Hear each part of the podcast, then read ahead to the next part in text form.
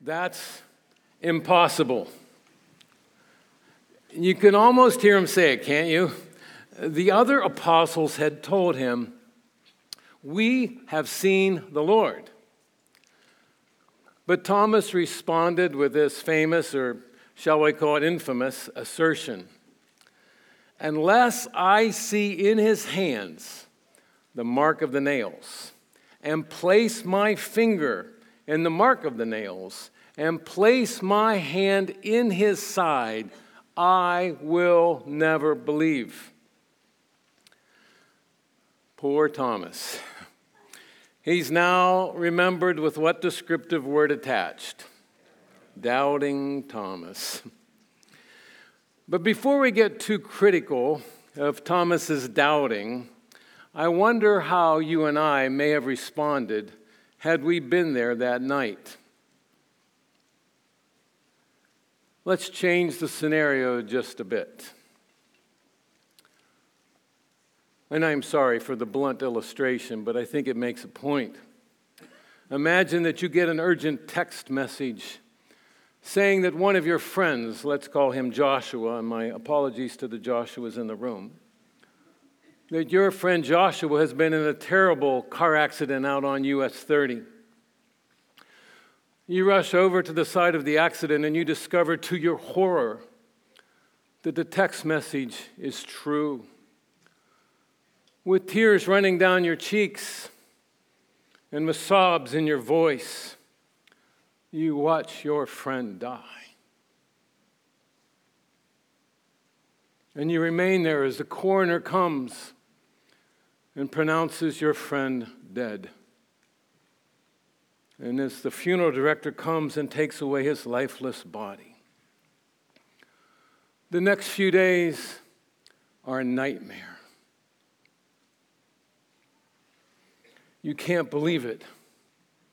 How could this have happened? But a few days after your friend was buried, someone comes up to you and says, Hey, guess what? We just ran into Joshua. Some of us were having coffee down at the coffee shop, and who walks up but Joshua? We had a great chat, he even sat down and ate some food with us. Now, what would you be thinking at that point? What would you say? Maybe something like, That's not funny. What is this? Some sort of cruel joke? Dead people don't show up in a coffee shop and have something to eat. That's impossible. This changing the scenario just a bit make us less critical of Thomas's doubting. You see, we all live with this built in belief that dead people don't come alive again. It's impossible. Death has such a strong hold that, fight it though you might, eventually it gets hold of us. And we all can tell stories of someone who was told with his or her cancer, you probably have about two years to live, who lives five years. And we say, wow, they beat death. No, they postponed it. But eventually, death catches each of us. The mortality rate in our community and around the world is 100%. And once death gets its grip on any one of us, and it will, none of us can beat death's grip. This morning, I would like us to move ahead just a little over a month, six, seven weeks after the death of Jesus Christ after poor doubting Thomas's infamous claim. Please join me in your Bible, if you have a copy, to Acts chapter 2. Acts chapter 2. And as we find our place in Acts chapter 2, let me ask some questions. Where are we? What is the setting here? We're in Jerusalem, the city in which Jesus had been crucified just seven weeks previously. And here we are in Jerusalem, standing in the courtyard of the temple. The place of the crucifixion is just a few hundred yards from where we stand in the temple that day. It's about nine o'clock in the morning. And the crowd here on this Pentecost day is thousands. Thousands of people from all around the Mediterranean world, either ethnic Jews or religious Jews or both, thousands of Jewish people crowding into the courtyard of the temple complex there in Jerusalem. As we join the crowd here in the temple complex, we realize that the crowd is gathered around an open air preacher. Who is this preacher? Who is this man? He's none other than Simon Peter, the fisherman, now turned apostle. Many of the people listening to Peter preach that message that day had no doubt been there the previous month. And it's quite likely that some of them had been among that bloodthirsty crowd that cried out, Crucify him, crucified him. And now they're listening to this preacher, Simon Peter. What is Peter going to say to a crowd like this. Have you found Acts 2? Let me begin reading at verse 22. Acts chapter 2, beginning at verse 22, and we're going to read down through verse 36. Listen as I read the Word of God. This is Peter preaching. Men of Israel, hear these words Jesus of Nazareth, a man attested to you by God with mighty works and wonders and signs that God did through him in your midst, as you yourselves know. This Jesus, delivered up according to the definite plan and foreknowledge of God, you crucified and killed by the hands of lawless men. God raised him up, loosing the pangs of death because it was not possible for him to be held by it. For David says concerning him, and now Peter's going to quote Psalm 16 I saw the Lord always before me, for he is at my right hand that I may not be shaken. Therefore my heart was glad, and my tongue rejoiced, my flesh also will dwell in hope. For you will not abandon my soul to Hades or let your Holy One see corruption. You have made known to me the paths of life, and will make me full of gladness in your presence. And then Peter continues his sermon Brothers, I may say to you with confidence about the patriarch David that he both died and was buried, and his tomb is with us to this day. Being therefore a prophet, and knowing that God had sworn with an oath to him that he would set one of his descendants on his throne, he foresaw and spoke about the resurrection of the Christ, that he was not abandoned to Hades, nor did his flesh see corruption. This Jesus God raised up, and of that we are all witnesses. Being therefore exalted at the right hand of God, and having received from the Father the promise of the Holy Spirit, he has poured out this that you yourselves are seeing and hearing. For David did not ascend into the heavens, but he himself says, and now Peter's going to quote from Psalm 110 The Lord said to my Lord, Sit at my right hand until I make your enemies your footstool. Let all the house of Israel therefore know for certain that God has made him, both Lord and Christ, this Jesus whom you crucified. What was Peter's amazing declaration to this crowd of thousands in the temple courtyard just weeks after the death and resurrection of Jesus Christ? Peter just focuses right on Jesus, doesn't he? Did, did you hear that? How boldly he focuses on Jesus Christ. What did verse 36 say, that last verse we read? Let all the house of Israel therefore know for certain that God has made him to be both Lord and Christ, whom you crucified. Now, friends, if we want to stand in the sandals of people that are there that day, I think we need to realize what a risky move this was by Peter. I mean, a lot of these people in the crowd had been there that day and had cried out for the death of Jesus. And now Peter standing and talking to some of these same people about the death of Jesus Christ. You killed him with lawless hands, according to the plan of God, by the way. What a risky thing to say. And he's challenging them. They, they had this impression of Jesus Christ, this paradigm, this view of Jesus Christ, that he was some sort of blasphemous impostor. And yet now Peter says with great clarity, with great boldness, this Jesus, whom you thought of as some sort of blasphemous impostor, God the Father has spoken, God the Father has declared, God the Father has shown that his Son Jesus Christ is both Lord and Christ, the Messiah. Now, how's Peter going to support that? How's Peter going to support this bold claim that Jesus is no impostor? In fact, he's both Lord and Christ. Peter gives three different supports to that assertion that Jesus Christ is Lord. He's Lord, he's the Messiah.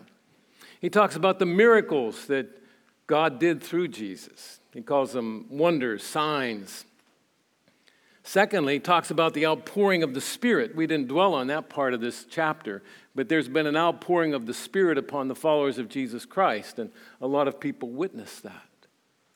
But there's a third way that Peter supports this bold assertion that Jesus is both Lord and Christ, and that is Jesus' resurrection from the dead. And that's what we're going to focus on this morning, this Resurrection Sunday, this Easter Sunday the resurrection of Jesus Christ from the dead. Look at verse 24 again. God raised him up, loosing the pangs of death. I think sometimes we read the Bible and we forget what it would have been like to have been there. So it's not always possible, but as much as my feeble mind will allow me, I often try to imagine what would it have been like to be there that day in the temple courtyard. And so here's this fisherman turned preacher making this bold assertion that Jesus Christ is risen from the dead. And did you notice how no one argued with him about that? Now, keep in mind that Jesus was crucified literally just hundreds of yards from the temple, just outside the city walls. Not only that, but he was buried in the tomb that would have been in the same proximity. And among all these thousands of people gathered to hear Peter preach that morning, any one of them, any group of them could have said, Hold on a minute. We know where Jesus' grave is. His body's still in there. They could have said that. They could have checked it out. But you know what? They didn't need to because the tomb was empty and they knew it. The tomb was empty and they knew it. No one's going to argue with Peter on that part. And yet, to me, a more fascinating reason that Peter gives here that captures my attention isn't just that Jesus rose from the dead, but why. Why did Jesus rise from the dead? Did you see the end of verse 24? Look at it again. Let it soak in your heart. Because it was not possible for death to be held by it, to be held by death. Now, that's a logic defying assertion to say Death couldn't hold him down. Now, we hear that, and if you think about it for a few minutes, that is logic defying. We tend to think that death is so strong that no one can beat death. That death grabs us and never lets us go, and that's true for all of us. And yet, Jesus somehow escaped the chains of death. Now, kids here in the room, do you think death somehow just got kind of distracted and Jesus sneaked out of the tomb? Do you think that's how it happened? No, thank you. I don't think so either. Jesus didn't just sneak out of the tomb when death was looking the other way. Jesus confronted death. Jesus fought death and won. And Peter says it was impossible for death to keep its hold on Jesus. For the first time in the history of the human race, going the whole way back to the death of the very first human who died, death has always been the victor.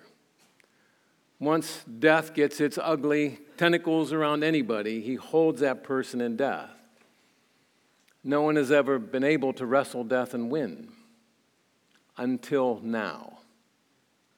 But now death has been confronted by someone who is more powerful than death itself, someone who can beat death, and that Jesus rose from the dead as our victor, our champion. I know we have some C.S. Lewis lovers here in the room. He had a way with words. C.S. Lewis said this one time Jesus forced open a door that had been locked since the death of the first man. He has met fought and beaten the king of death.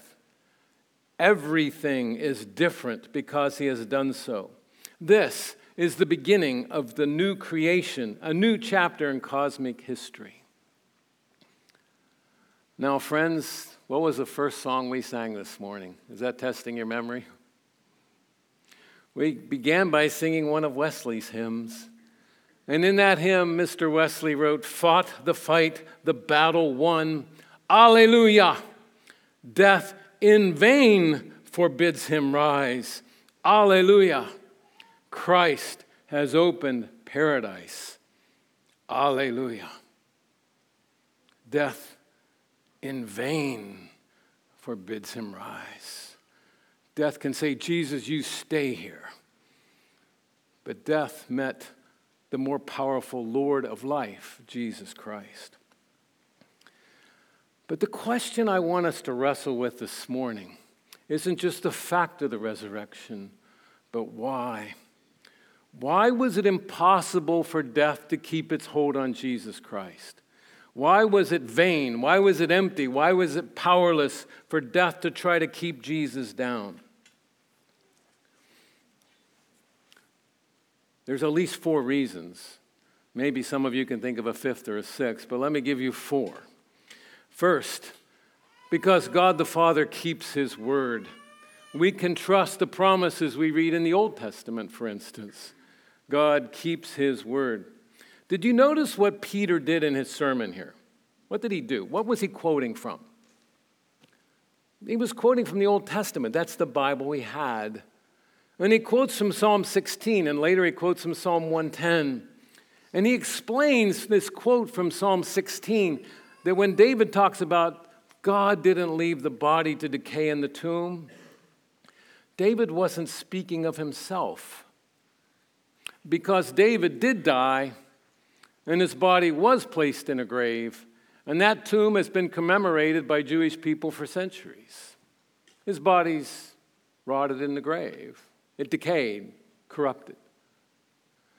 So when King David wrote this, King David was not talking about himself.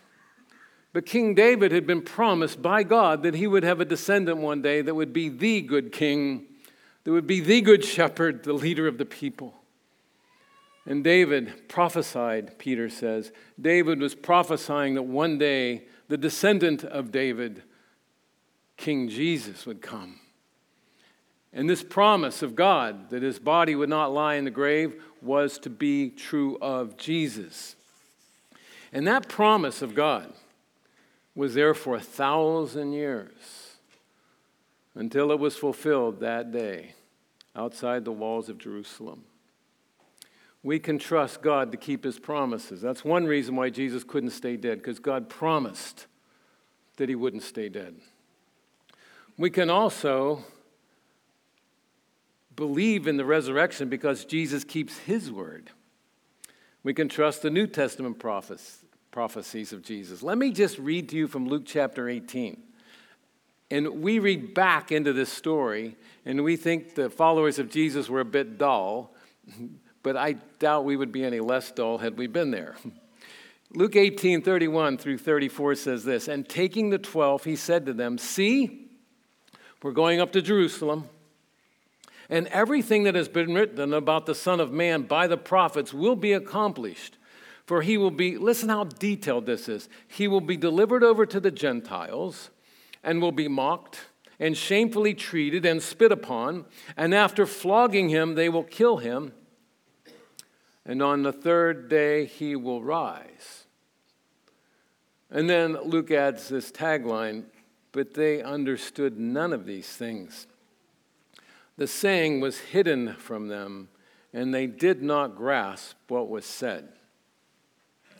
Now, move ahead just a couple of weeks and listen to what Jesus explained to his followers, his disciples. That night of the resurrection, the very night of the resurrection, Jesus startled his apostles in that room, and he said this, and I'm reading now from Luke chapter 24, 44 through 46. Luke 24. Then he said to them, These are my words that I spoke to you while I was still with you that everything written about me in the law of Moses and the prophets and the Psalms must be fulfilled. Then he opened their minds to understand the scriptures and said to them, Thus it is written that the Christ should suffer and on the third day rise from the dead. That's exactly what happened. That's exactly what Jesus said would happen, and that's what happened. So, why can't Jesus stay dead? Why couldn't death hold him down? Because God the Father keeps His word, and we can trust Him. And God the Son keeps His word, and we can trust Him. Briefly, there's a third reason why Jesus couldn't stay dead, and that is His very character as God come in the flesh. Have you ever slowly read and meditated on John's prologue, the introduction to John's gospel? It is so rich in truths about Jesus Christ that I think we should read John chapter 1 over and over and over and just park there for a while. And one of the things that John wrote about his Savior, our Savior Jesus, is this. He said, In him was life. In him was life. The night before the crucifixion, Jesus made this famous assertion. He said, some of you can finish it with me. I am the way, the truth, and the life. I am the life. Peter, a little bit after this passage we're looking at today in chapter 3, verse 15, he gave Jesus this, this, this title, this moniker. He called him, listen to this, Peter called him the author of life. The author of life that it is a second member of the Trinity that gives life to all things. How could death hold down the very author of life? I, I came across this hymn by Martin Luther. Next year it'll be 500 years since he wrote it. And this hymn by Martin Luther goes like this. I, I'm not going to sing it for you because I don't know the tune. And even if I knew the tune, I wouldn't sing it for you. Thank you, Larry. Luther wrote this It was a strange and dreadful strife when life and death contended. The victory remained with life, the reign of death was ended. Holy Scripture plainly saith that death is swallowed up by death. The sting is lost forever. Hallelujah. death, listen, death could no longer keep Jesus within its tomb then a pregnant woman can keep a baby in her womb on the day of delivery. It will happen. And Jesus was delivered out of the tomb exactly according to God's plan. Those are three reasons. Because we can trust the Word of God, because we can trust the Word of Jesus Christ, because Jesus is the very author of life. But there's a fourth reason I want us to focus on right now. Why could death not keep its grip on Jesus? Let me ask you some questions. And you kids that are here, I invite you to participate in these questions and answers. Why do people die? Now, I'm not thinking of the immediate cause of death. A lot of times we think, why do people die? Well, because he was sick, or, or she was in a car wreck, or, or it's just old age. I'm not thinking of the immediate cause of death. I'm asking, why does death even exist in the first place? Why does death even exist? What did God tell Adam and Eve? If you eat of the fruit of this tree, you will surely die. If you eat of the fruit of this tree, you will surely die. Did Adam and Eve eat the fruit? And they died later on. They sure did. Paul said it this way in that famous verse in Romans 6:23 for you can finish it with me for the wages of sin is death. So death exists because sin exists. And the only way to get rid of death is to get rid of sin. The, the only way to get rid of death is to get rid of sin.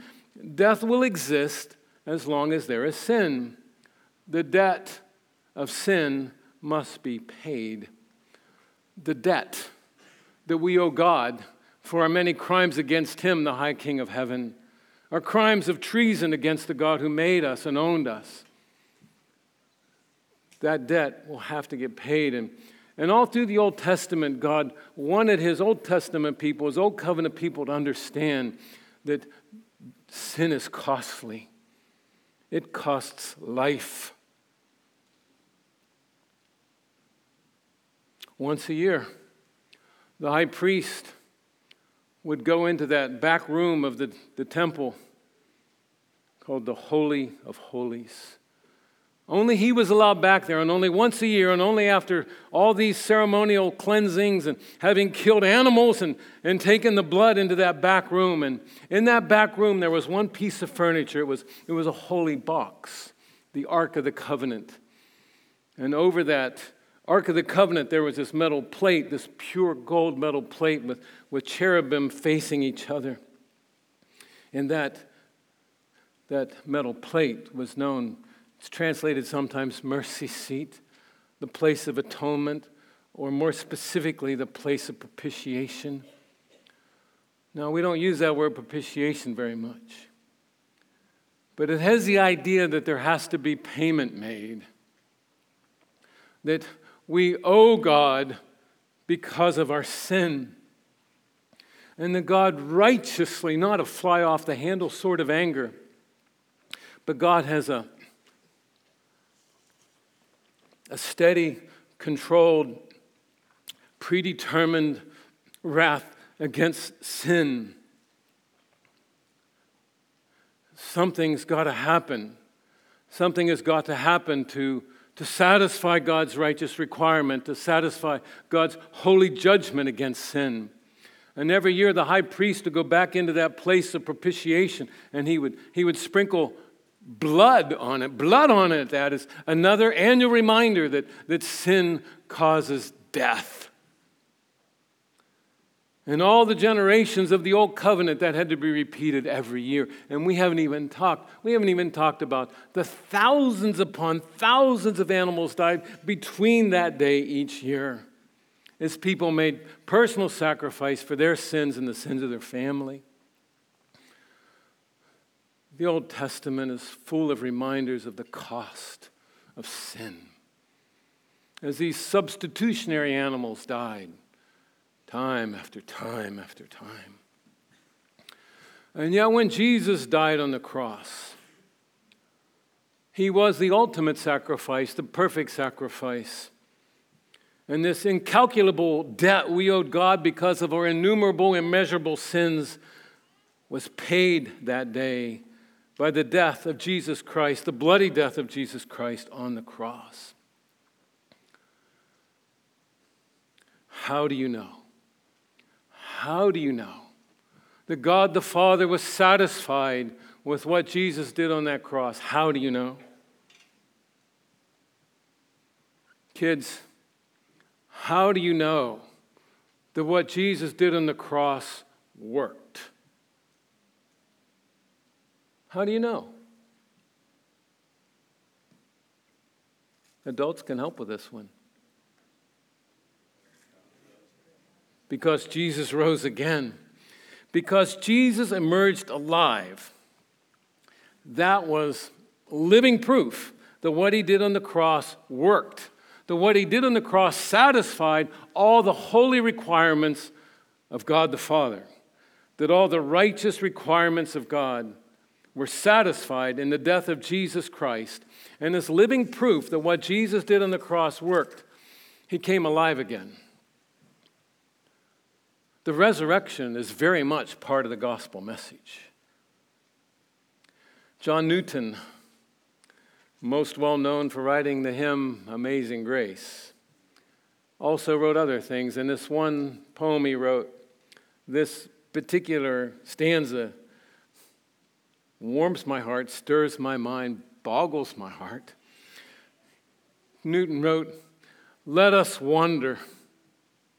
Grace and justice join and, and, and point to mercy's store when through grace in Christ our trust is. Listen to this line.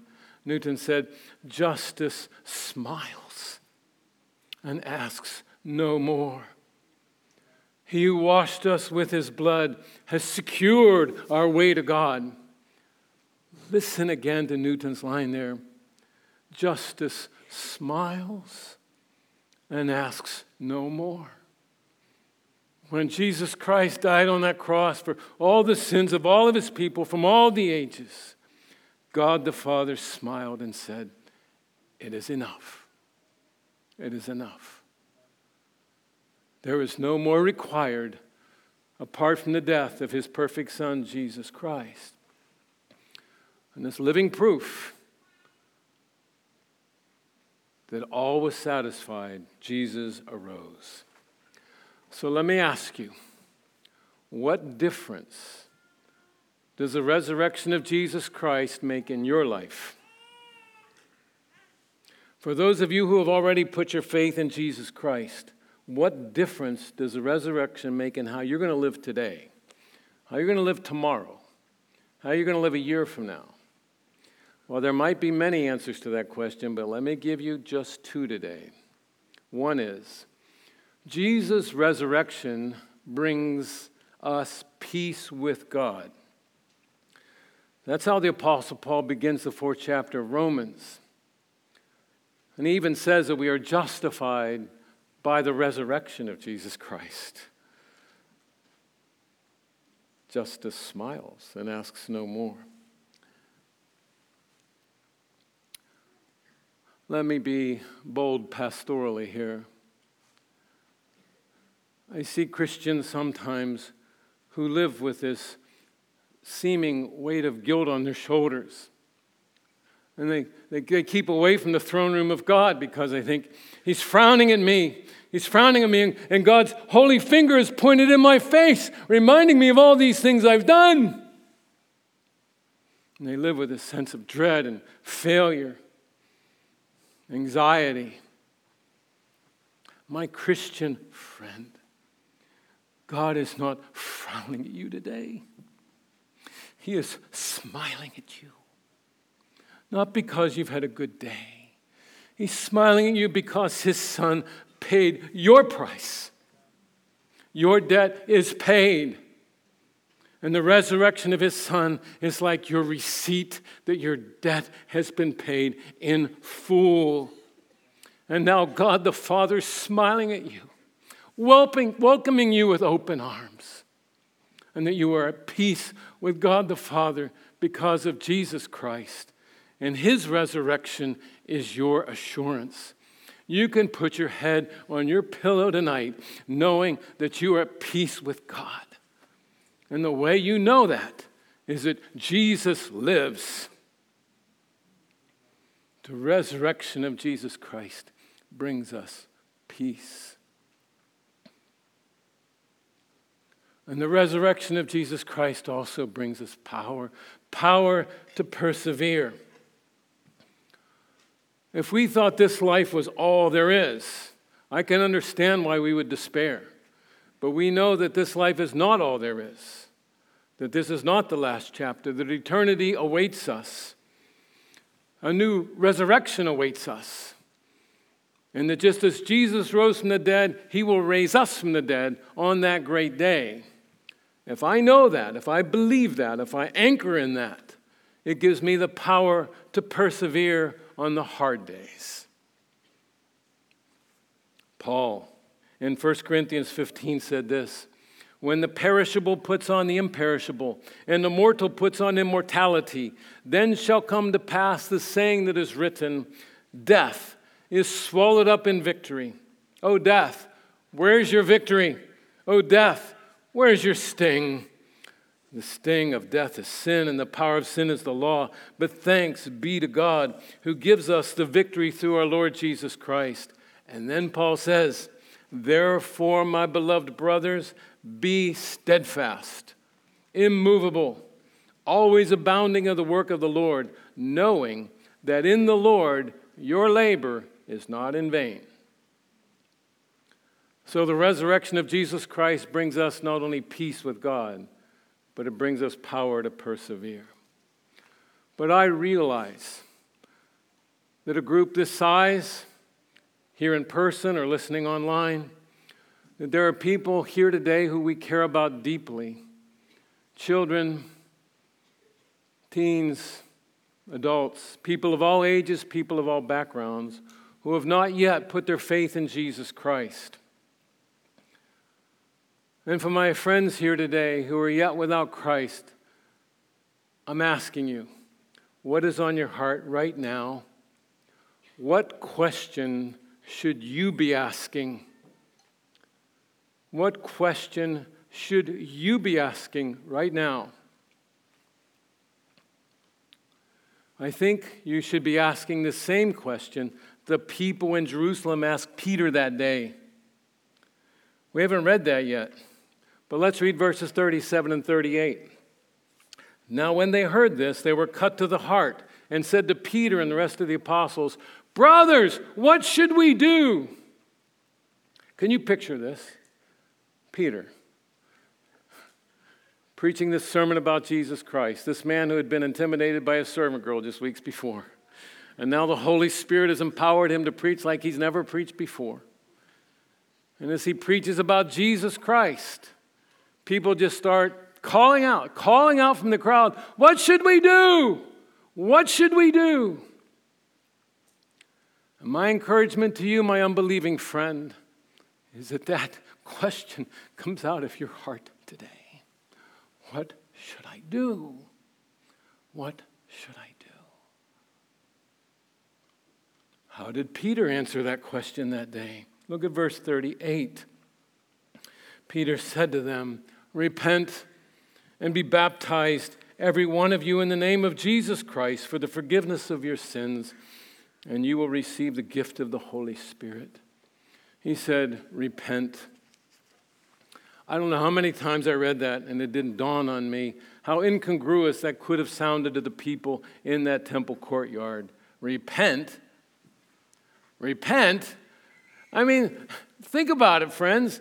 That crowd in the temple courtyard, this was not a bunch of rabble rousers. This was not a bunch of hell raising pagans. These were religious people. These were good people. And Peter stands in front of this large group of religious people, good people, and when they cry out, What should we do? he says, Repent. And the word in the original here has the idea of a change of mind. But, but I want to add to that it's a change of mind that is so radical, it brings a change of life.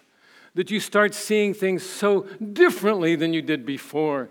That, that you turn around, you go a different direction. And so here Peter's preaching to this large crowd of religious people. And when they cry out, What should we do? He says, Repent. John Piper said it this way, and I, I found his explanation clarifying. Pastor Piper said, These are religious people that Peter's talking to. They are moral people, they are worshiping people. They are people who know hundreds of verses in God's Word by heart. And he's telling them that their minds are totally at odds with God. They claim to know God, they claim to love God and worship God and follow God. And Peter says that they are diametrically opposed to God, they are anti God. Now, this, this is going this is going to be challenging for some folks. Pastor Piper continues The test of whether they are anti God or not is not whether we say, Yeah, I believe in God, or whether, or whether we say, We know God, or love God, or serve God. The test is whether we embrace God's endorsement of Jesus.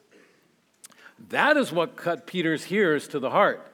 They saw that in their zeal for God, they had been against God.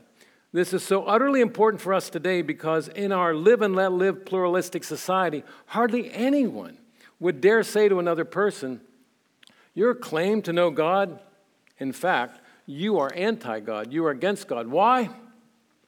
Because you do not embrace God's endorsement of Jesus as the only Savior. Jesus is the test of all true knowledge of God. Are we with God and His endorsement of Jesus by raising Him from the dead, or are we against God? So let's go back to Jerusalem. Let's go back to the temple courtyard. Here are thousands of people listening to Peter preach this message. And when the Holy Spirit begins to work on them, when the Holy Spirit begins to convict them, and they cry out, What should we do? The first word that Peter gives them is repent. Do you know why that was the perfect thing to say to them? Because in their thinking, in their mind, they thought, I'm a good person. I'm religious. I come from a long line of religious people. And I'm sure that God will accept me into heaven because I might not be perfect, but I'm a good person. I'm a religious person. I can quote all kind of Bible verses. And a lot of people thought that they would be right with God, that they were on their way to heaven because they were good people, they were religious people, they knew a lot about the Bible. And Peter, motivated by the Holy Spirit or guided by the Holy Spirit, looks at that religious crowds and says, Repent. You've got to change your whole perspective. You need to change your paradigm on how to be right with God. You're thinking you can be right with God just by being a good person, a religious person. Turn around. Turn your thinking around. Abandon that wrong assumption. When I talk to people about being right with God and they say, Well, I'm a good person, I always like to ask the same question How good do you have to be to be good enough for God?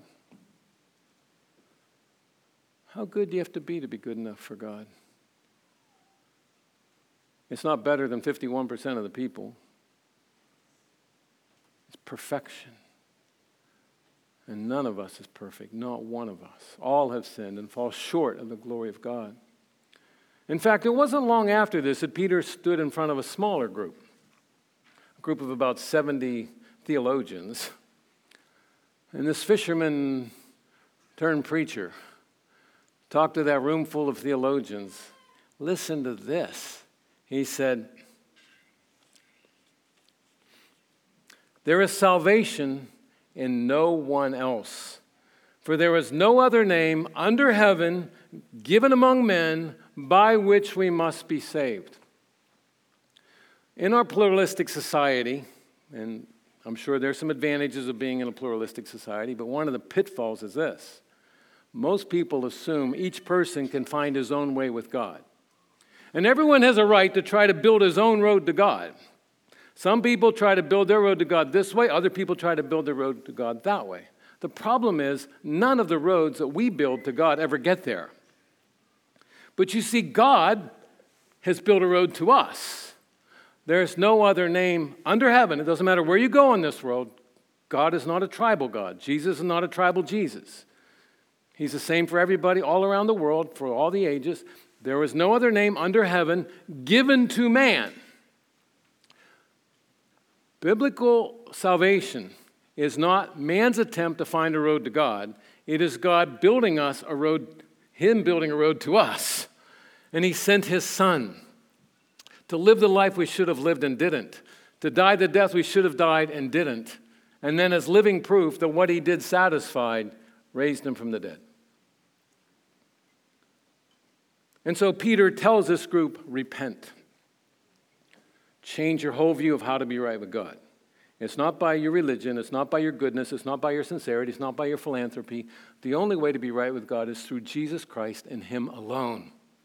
Repent and be baptized. Be baptized. Getting baptized is a public declaration of what happened to you internally. And as we practice immersion here in our church, next time we have a baptism, there's one coming up. Watch how we do it. Not that there's something magical about the water, but it so clearly depicts not only the water washing away our sin, doesn't literally wash away our sin, but it pictures that. But it also pictures when we put someone under that water, it's like we're burying them. There's a reason for that. It's a symbolic way of saying, I'm dead to my old way of life. I'm dead to my old way of life. I, I don't want to live for that anymore. I don't want to live for those old idols of my heart any longer. And thankfully, we bring them back up out of the water. And that's like picturing resurrection, new life. And I have a new life in Christ, and I want to live for Him. And so Peter tells this crowd of religious people when they said, What should we do? Repent and be baptized. And if you keep reading the story, it's just astonishing. We're in that crowd. A lot of them turned to Christ that day. And the apostles probably scattered all over that part of Jerusalem. There were pools, various parts of the tabernacle complex, right outside the temple complex. Those guys were busy. They baptized several thousand people that day. Now, that's a baptism. And so, if you're here today without Jesus Christ, I'm lovingly challenging you to ask that question what should we do? Or, as I heard it from my father, a godly trucker who loved to talk to people about Jesus. I used to hang around and my dad was talking to people about Jesus, and he used to always ask the same question What will you do with Jesus? What will you do with Jesus? And that's my question to you today. If you're here today and you came into this room still not in faith, still not with Jesus Christ, my loving challenge to you today, my plea to you today, is that today you repent of any of these ideas you had of finding a way to God apart from Jesus Christ. Do you find Him to be your Savior? And then you say, I'm glad to live that way. I'm glad to go public and show people I'm dead to my old way of life. I want to live for Jesus Christ. Let me pray for us, and I want to just say I'm glad to stay afterwards and talk to any of you. I know my fellow pastors, Pastor Mark, Rod, Jake, we're all here today. Pastor Tom's gone. Your friends that brought you today, your parents, your grandparents who know Christ, talk to somebody today. If you have more questions, and we're glad to show you the way of Christ, let me pray for us as the worship team comes.